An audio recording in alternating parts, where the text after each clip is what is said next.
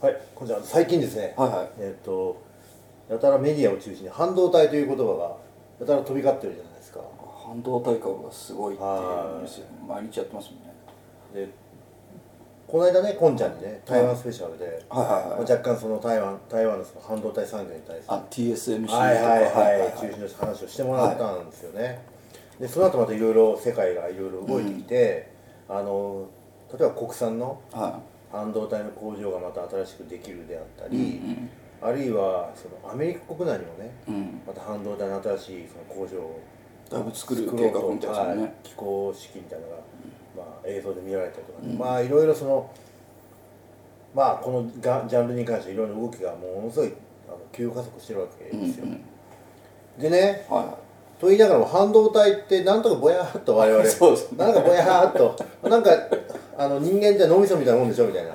そうですね。冷やす冷やすと浮くのかな？みたいな。よくわかんない。なんでなんかチップがあって、はね、これがなきゃ何も動かないそそこまでなんかぼやっと分かるんですけど、はい。でも正確には理解してないじゃないですか。であとそのまあいわゆる今米中の間の、まあ、はい。言ってしまえばそのカップリング競争というか、まあ、そんなこんなで、まあ、結構その半導体がそういうその道具に使われてるみたいなところもあるじゃないですか。そうですね改めてね、はい。半導体というそのジャンルに関して、まあ、多分聞いてくれてる人たちもなんとか同じようなレベルだと思うんですよ。うん。ぼやっと知ってるけど実は正確に誰も知らないみたいそうですね。な、はい。うん。こうなったらねちょっとこれ専門家をあ。専門家をお呼びしてちょっとこの辺をあの解説していただきたいと。あそれはありがたいですね。はい。はいありがたいですね。で今回ちょっとゲストこの方をお呼びしました、あどうも熊太郎です。よろしくお願いします。お願いしますもう熊太郎さんは詳しくは言いませんけどこのジャンルの超スペシャリストなんで。あら。そうですよ。ね。ちょっと一夜漬けで今勉強して何をきま言した何を言ってるの？何？一一夜漬け道路がもうキャリア何十年よ。いや言うてもね、ん。やっぱりその、まあ、今武漢からねはい。戻られてそうそう1年ぐらい、そうですね。ねなりますよね、で武漢にいたその理由ってとお仕事の関係で行ってたわけで、まあそういうね、はい、はいえー絡みもあるということなんで、まさにその業界のど真ん中を行ってる人なんでね。これはこれからまあますます熱くなりますからねこの大変ですよ。もうさっきさっき会った瞬間顔ニッコニコしてるんだもん。業績良くてしょうがないんだよこんな豪華なお土産まで買ってくるけどさ。あそうですこよれちょっとスモーキーのスタジオで見たことがない差し入れです溢れてる溢れ素てる。晴らしいですね。はい、ちょっと今日はねあの熊田さんに、はい。ちょっと半導体に関してね、はい。そのまあ米中関係のその絡みも含めながら、うん。ちょっといろいろお話をあのお聞きしたい。勉強したいなと思います。よろしくお願いします、はい、お願いします。今日はよろしくお願い。します、ではそろそろ始まります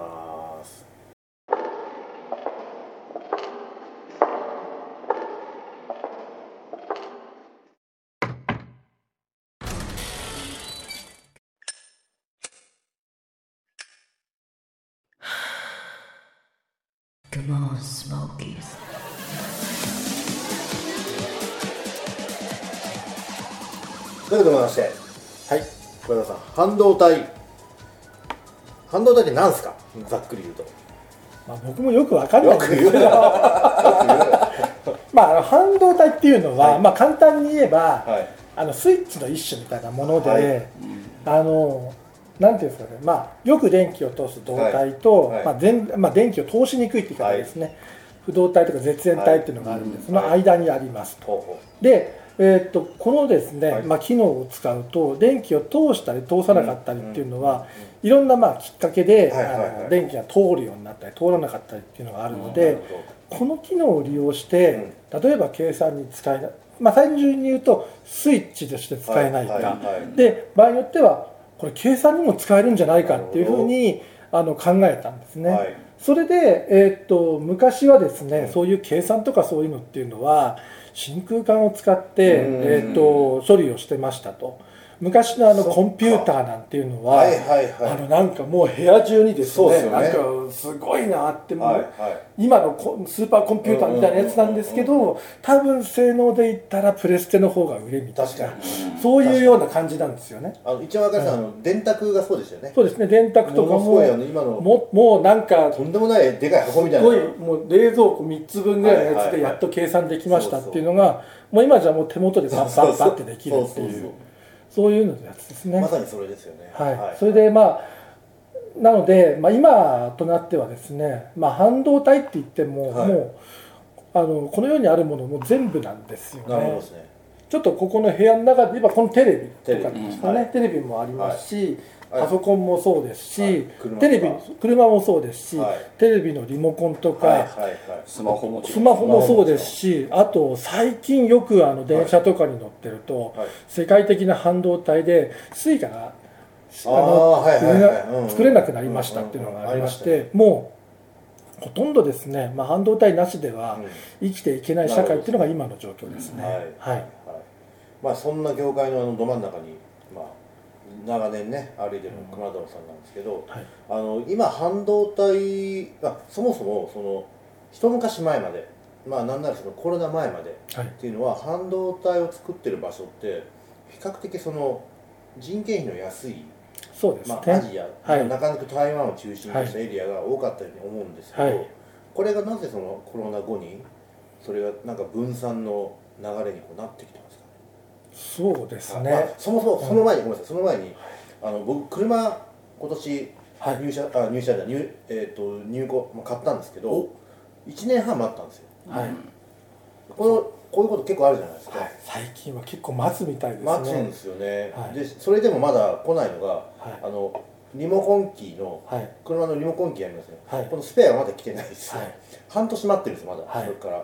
でなんでか半導体が足りないって言われて、でこれは何なんですかね一体なんでそういうその半導体さっきその小林さんが言ったみたいに、はい。何でもどんなものに使う、まあ、あの産業の米っていうの言い方はいじゃない。ですか、そうですね。ということは、まあ言ってしまえばもう、まあ、ライスワークをはい。ベースになる商品っていうかそのはい。基幹部品ですよね、はい。これが足りないというのがはい。全く僕理解ができないですよ。そうですよね、は一口に半導体って言っても、はい。い、ろんな種類がまあありまして、はい。まああのは一つまあ一番わかりやすい例ではい。言うと、まあさっきも言った通りあの、はい。まあ脳みそあのね人の脳みたいなものでしょっていう感じで、えー、とそれでも半導体でもいろんなまあ機能というか種類がありまして、はい。例えばあのコンピューターの中にある CPU うんは計算が得意なんですよ。計算が得意な係なんですよね。であとはグラフィックボードなんて言ってお絵かきが得意なやつもあるんですよ。なるほどですね。でそれとは別に、はいあの記憶が得意なんですそれがメモリーなんですよ、なるほどですね。だからあるじゃないですか USB メモリーではいはい何ギガだ、はいそのやつですね。そういうふうにまあいろんな種類があって、うん。車とか例えばパソコンにしてもそういういろんなは、まあ、半導体の種類が合わさってできるので、うん。それが1個でもかけると作れなくなっちゃうんですできないんだで今車はですね昔は一口に、まあ、100個ぐらいって言われてたんですけど最近のやつはやっぱセンサーが取り付けられ始めたのでなんですよ。1000個ぐらい必要って言われてるんですよね。で1個でもかけれるあの、うん。かけてるとダメなんですけれども、そもそもあの車の作り方っていうか、うん。やり方としてはトヨタがやってる看板方式ってあるじゃないですか、ははジャストインタイムね。はい、ジャストインタイムのやり方ではい。必要なものを必要な時に必要なだけ揃える、はい。でえっ、とまあその時にですね、えーまあ何個っていうふうにまあ予想を立ててやるんですけれども、まあコロナ禍になってはい。あまり車が売れないだろうということで、うんちょっと量を抑えようって思ったんですよ。そうすると半導体の工場に、うん。あの前は1000個だったけど100個にしてくれみたいなはいはいはい。減らしちゃったわけですよ。でそうするとうん。困っちゃうのは半導体の作ってるとこですよね。で何やったかっていうと他のもの作ろうぜとか他のもの作り始めちゃったんはいですよ、はいはいはいはいはいでまああのなんていうんですかね普通の部品みたいに、例えば何かの部品を作るプレスをするはい。工場みたいに、えー、と来月は100個でで来年になったら、まあ、1000個ぐらいになるかなとかっていうふうに言っても急にできるものじゃないんですよね。それこそ半導体の米っていうような、はいはい。いうぐらいで作るためには、うん。まあ米はまあそんなことはないですけど、何百とか何千工程を得て一つのうん。半導体 IC とかはい。CPU っていうのが作られるんですけれども、それ作るのに数ヶ月かかるんですよ。でそれを作るための、はい。まあ、やり方とかそういうのがありますので、あの急にじゃあすいませんちょっと最近増産になったんで、うん。100個から1000個に戻してもらっていいですかって言われてもじゃあ半年待ってもらっていいですかってなるんですよね。はいであとはまあそのいわゆるロットじゃないですけど、はい。これから作るので、えー、とちょっと別のやつが今あの作ってるのでそれ終わってからでいいですか、ああそうですか。何ヶ月ですか？半年後ですかね？って言われちなるほゃうんですど。そういう世界なんですね。え？ってなるんですけど、はいはい。だからそれがあのいわゆる普通の車の部品とは違うやり方なので、うん。多分そこがその車屋さんのそのジャストインタイムのシステムとはいはい。ちょっと一致しなかったところなのなかなと思ってます。ね。なるほどなるほど。はい、だから同じようなことがそういう Suica とか、はい。ああいう PASMO で最近ちょっと作られなくなっちゃったっていうのも一つの原因なのかなっていうのはちょっと個人的に考えてます。そういうことだったんですね。はい。なるほどね。要するにまあ本当にコロナで需要がこう落ちてはい。その予測に基づいてメーカーは発注するのではい。そうするとまあ発注量減りますよと、はい。減ったけど工場は遊ばせておくわけにいかないんで、はい。そこで作れるものをまた違うものを作りましたよと、はい。まあ、言ってしまえばその水田を、まあ、畑に変えたとはい。いうことですよね、そうですね。でまたはい。畑が水田に変えるのに当然、はい。米が取れた後じゃないとはい。野菜作れないので、はい。半年かかりますよ。そこからまた戻すのに1年かかりますそういう世界が、はい。そういうことですよそうですね。なるほどなるほど。まさにその通りですね。なるほどですね、はい。で今、まあ、多少またあの、まあ、半導体のね、はい。工場も動き出して、まあもまあ、活況とまでいかないにしても、まあ、ぶっちゃけ今半導体の業界って景気いいじゃないですか。そうですね。ねはい。まあ、いろんな聞いてますよもちろん、でそのその景気がいい理由なんですけど、はい。もちろん需要の売り戻しもあると思います。はい。でもう一つはその先ほど申し上げたそのコロナ前っていうのは比較的その東南アジアを中心に半導体の工場があってそれがもう全世界に向けてこう輸出されてたっていうようなイメージなんですよね。はい。でその後そのコロナのコロナ後になんかよくわかんないですけどその例えば日本でも工場ができつつあったり、はい。あるいはアメリカでもやりつつあったり、はい。あとヨーロッパイギリスもなんかその流れがありますよね。イギリスも半導体の工場が新しくできできつつあったり、はい。まあ、するんですけど、はい。それはなぜなんですか？まあいろんな、まはあ、考え方があると思うんですけど、まあ、一番わかりやすい例で言うと、い、わゆるあのトランプ大統領の保護主義ですね。やっぱりあの工場を海外じゃなくてあの自国でやろうぜっていう流れとうん。かそういうのもあるんですけれどもあの一つはですねやっぱりあのちょっとあの中国との関係性っていうところも、あのあるのかなと思ってます。はいはいはいはい。で実あのまあ実はですね今の半導体うん。で最先端の,、はいはい。あの作れるものっていうのは、たった2カ国しかないんですよ。最先端と、まあ、いわゆるその一昔前のやつの半導体の違いって何なんですか最先端っていうと、はい。はい。最近の流行りでいうところの、例えば、えっと、AI の、はいはい。えっと、処理とかあと、はよくサーバーって言い方をするんですけど、うん。まあ、最近の流行りのあのチャット GPT とか、はいはい。ああいうのっていうのはただ文字を入れてポンってやると、まあ、いろいろ答え出てきますけど、うん。あれっていうのは、まあ、自分今持ってるパソコンじゃなくてそのネットワーク上の向こうにあるサーバーがこれなんだろうって調べいろいろ調べてきてそれを答えを出してくれるんですけど、その処理してくれるのがそのサーバーの中にあるので、はい。そこでのやっぱり計算能力とかうんそういうのを高くしなきゃいけませんと。なのでまあこれからはパソコンとかスマホよりもそういうサーバーとかが重要になってくるんじゃないかという考えてましてそこで使われているのがいわゆる最先端のものというふうに言われています。人間で言うと脳みそのその速さっていうか回転の速さ速いやつが最先端であって、はい。ただ IQ130 ぐらいが最先端で、はい。まあ、一般的に IQ100 ぐらいが、まあ、いわゆる諸世代前の半導体、はい。そんな感じですか？でも別にあのねあの全てのものでうん。その IQ130 を求められるそうではなくてあの例えばまあパソコンで使われていはい。るその CPU とかそういうのと、はい。普通のちっちゃい電卓で使われてるやつっていうのは、その計算するなんていうんですかものっていうのが違うので、はい。やっぱりまあ安いのでもいいわけです電卓の方は。うん。なのであのそういう用途に置いてあるんですけれども、はいはい。当然最先端の方がうん高く売れるわけ当然ですよ。そうですよね。でやっぱり、はい。ふまあ、そういう世代の低いものっていうのは、もうここはコスト競争になってくるのでね。安く安くしていかなきゃいけないんですよ、そうすると一生懸命作ってもあんまもうまあうん。儲かるんですよ。うん儲かるんですけどあんまり儲からない、にはいはい。でもあの最先端のやつっていうのはうん。希少性もあるので、あと作るのも大変なので、経費もかかるのでその分さらに上乗せできるのでね。でみんな欲しがるので値段が高くなる、でそれがはい。今作られるエリアが2つしかないと、はい、ほうそれが、えー、と台湾と韓国だけです。ほう。台湾っていう言葉が出てきましたけどこんちゃん。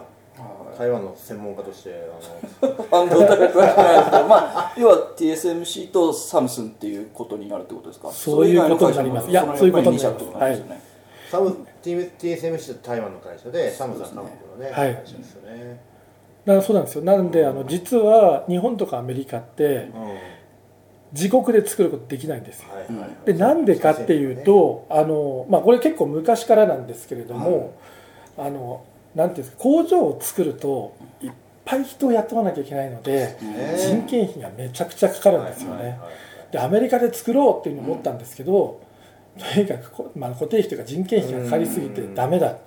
どうしようって思った時にあれ香港に良くないかっていうふうに目をつけた会社がありまして、そこがちょっと一緒にやりませんか、まあアジアの中ではちょっと怪しいけどまあ当時はイギリス領だったので、うん。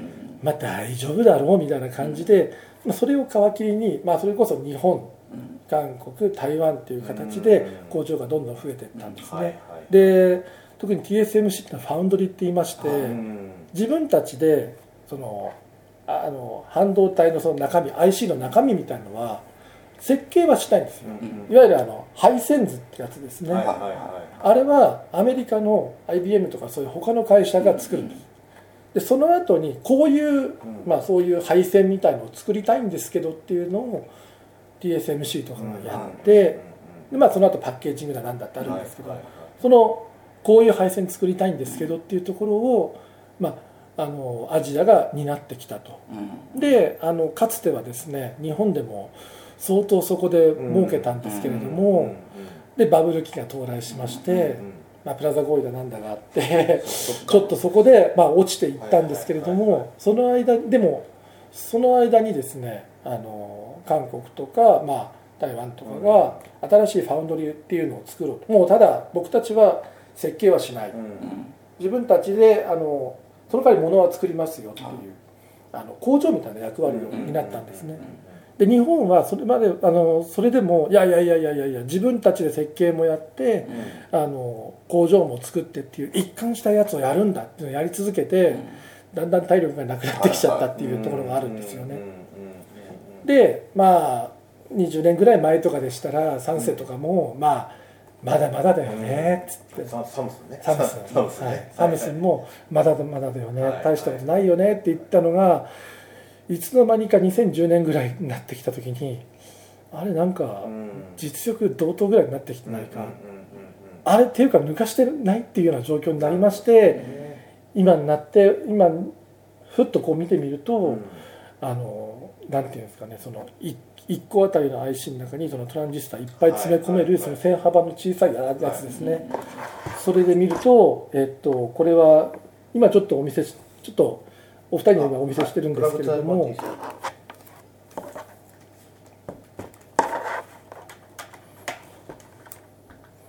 これもあのネットから拾ってきたものなんで、はい。誰でも見れるものなんですけれども、えーっと IC インサイツっていう、えーっとところが調査したはい。2020年終わり、まあ、コロナ禍真っ盛りの時ですけれども、その時のやつで見ると,、えーっと線幅が10ナノと呼ばれている世代で、えーまあ、作れるのが、まあ、台湾62%、えっと韓国が38%ということで、たった2国しか作れないと。これが最先端のその半導体そうですね、まあ、ね。よ用途としては、はい。あのさっきもお話しさせていただいた、はい。あのサーバーとか、まあ、あのコンピューターでも相当、うん。あのいい、えー、とものになります。で日本はじゃあどのくらいの世代できるのっていうと、はい。今ここで見ると10ナノから20ナノぐらいで、まあこれもサーバーとかにも使えるんですけど、うん。まあ、コンピューターの、えー、と比較的こう処理能力の高いゲーミング PC とか、まあ、そういう、うんうん。とかあと個人用サーバーとか。なるほどそれに使えるような、えー、とものになってきています。はい。ここは23%あるんですね。そうですね、これをデータ見る限り、えっと、なので、なんですけれども、大体、本当の最先端って2ナノって言われてますので、うん。そういった観点で言うと4世代以上は遅れてるのかななるほどでそのどうどうなんですかね。そのこういったその産業はい。っていうのはその非常にその投資金額が張るのではないかと思うんですけど、はい。特に最先端の工場っていうそうですね、はい。昔はあのそれこそ工場1個建てるのに、うん。まあ円で言うと、はい。まあ、大体1000億円ぐらい言われてたんですけれどもやっぱりあの TSMC とかサムスンクラスになってきますと、うん桁が2桁ほど変わりまして、はい。10兆とかの世界なんですよね、いよいよ国家予算かよっていうレベルの、そうっすよね、はい、でなんでそんなことになるかって言いますと、うんあの半導体っては半導体を作るための装置っていうのがあるんですよ、いはいはいはいはい。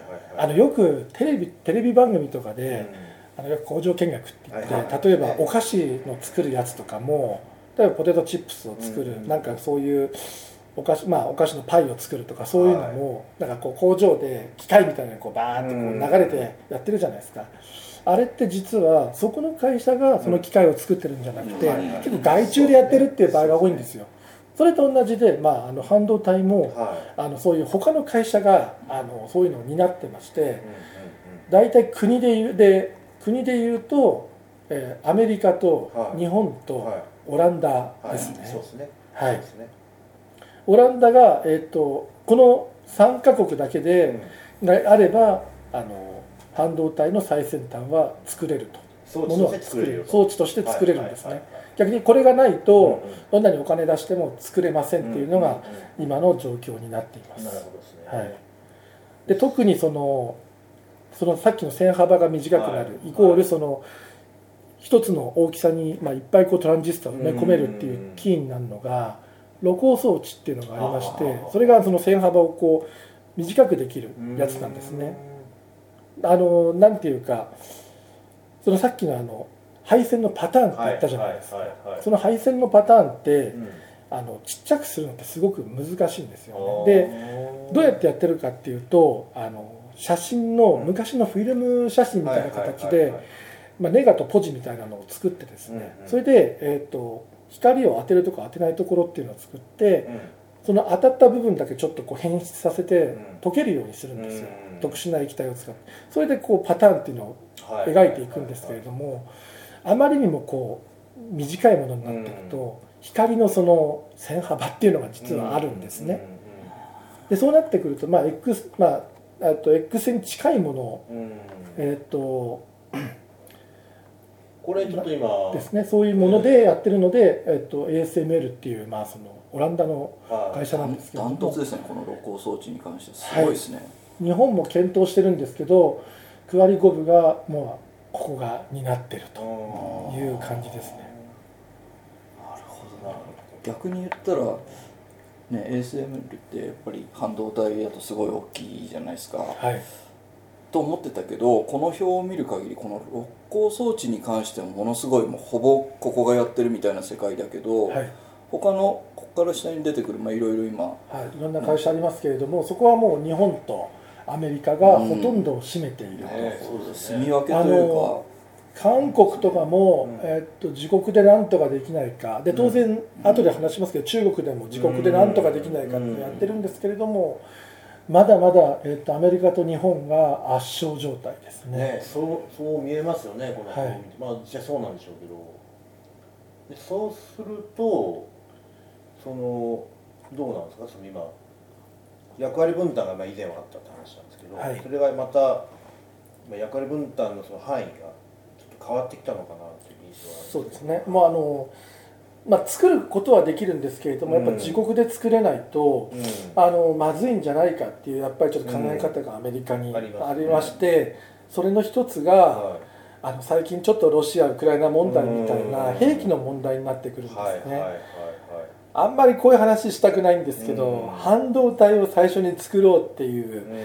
あのモチベーションっていうか、まあ、売り込もうとしたのが、はいはいはいあの軍に売り込もうっていうのが一番、うん。まあ、一番あのね。あの高く買ってくれるっていうのが当時はあったんで、でまあ時は冷戦で、はい。それこそ核ミサイルが飛ぶかもしれないっていう時代だった時にうん。その家具にですね半導体を入れて、はしかるべき場所に落とそうっていういなるほどですね。あのこと、まあ、ありまして、はい。でまあ、今となってはそこまでいかなくても、うんうん。例えばあの最近、えっと、ウクライナにあのアメリカのアメリカの、はい。えっと、方に、えーあアメリカがですねあの武器の供与っていうのがあったんですけれどもそういうところにも、まあ、半導体が使われてまして、うんうん。それここにも使われてるんですけれども、はそれってでも海外製だよねって。